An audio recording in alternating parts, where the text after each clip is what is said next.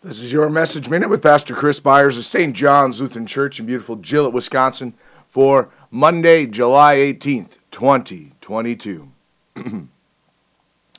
but far be it from me to boast except in the cross of our Lord Jesus Christ, by which the world has been crucified to me and I to the world.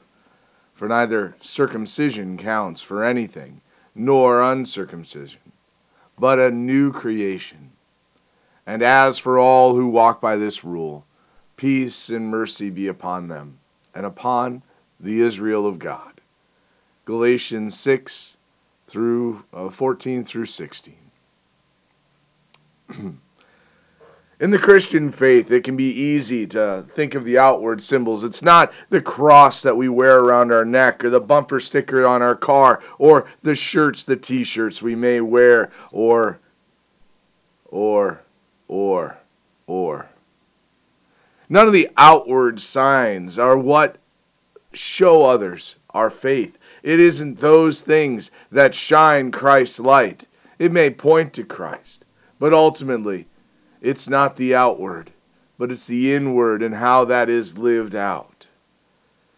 The faith of Christ is one that is focused on the cross and the sacrifice that was given to us upon that cross by Christ our Lord.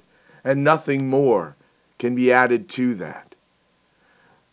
When we see before us that cross and that gift of the salvation, we see our sins lifted from us, we see the promise fulfilled.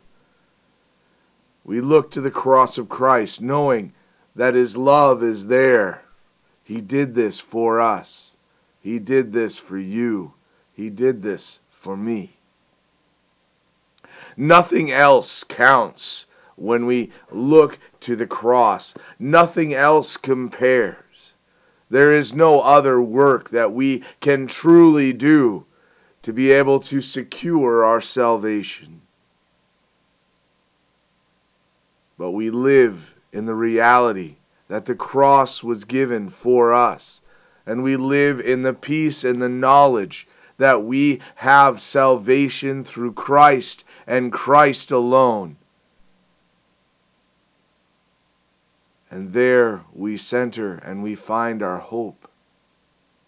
And that is the message that we carry with us and that we share with all who need to know Jesus Christ as Lord. Let us pray. We thank you, our Heavenly Father, through Jesus Christ, your dear Son, that you have kept us this night from all harm and danger. And we ask you to protect us this day also from sin and every evil, that in all we do today we may please you. For into your hands we commend ourselves, our bodies and souls, and all that is ours. Let your holy angel watch over us, that the wicked foe have no power over us. Amen.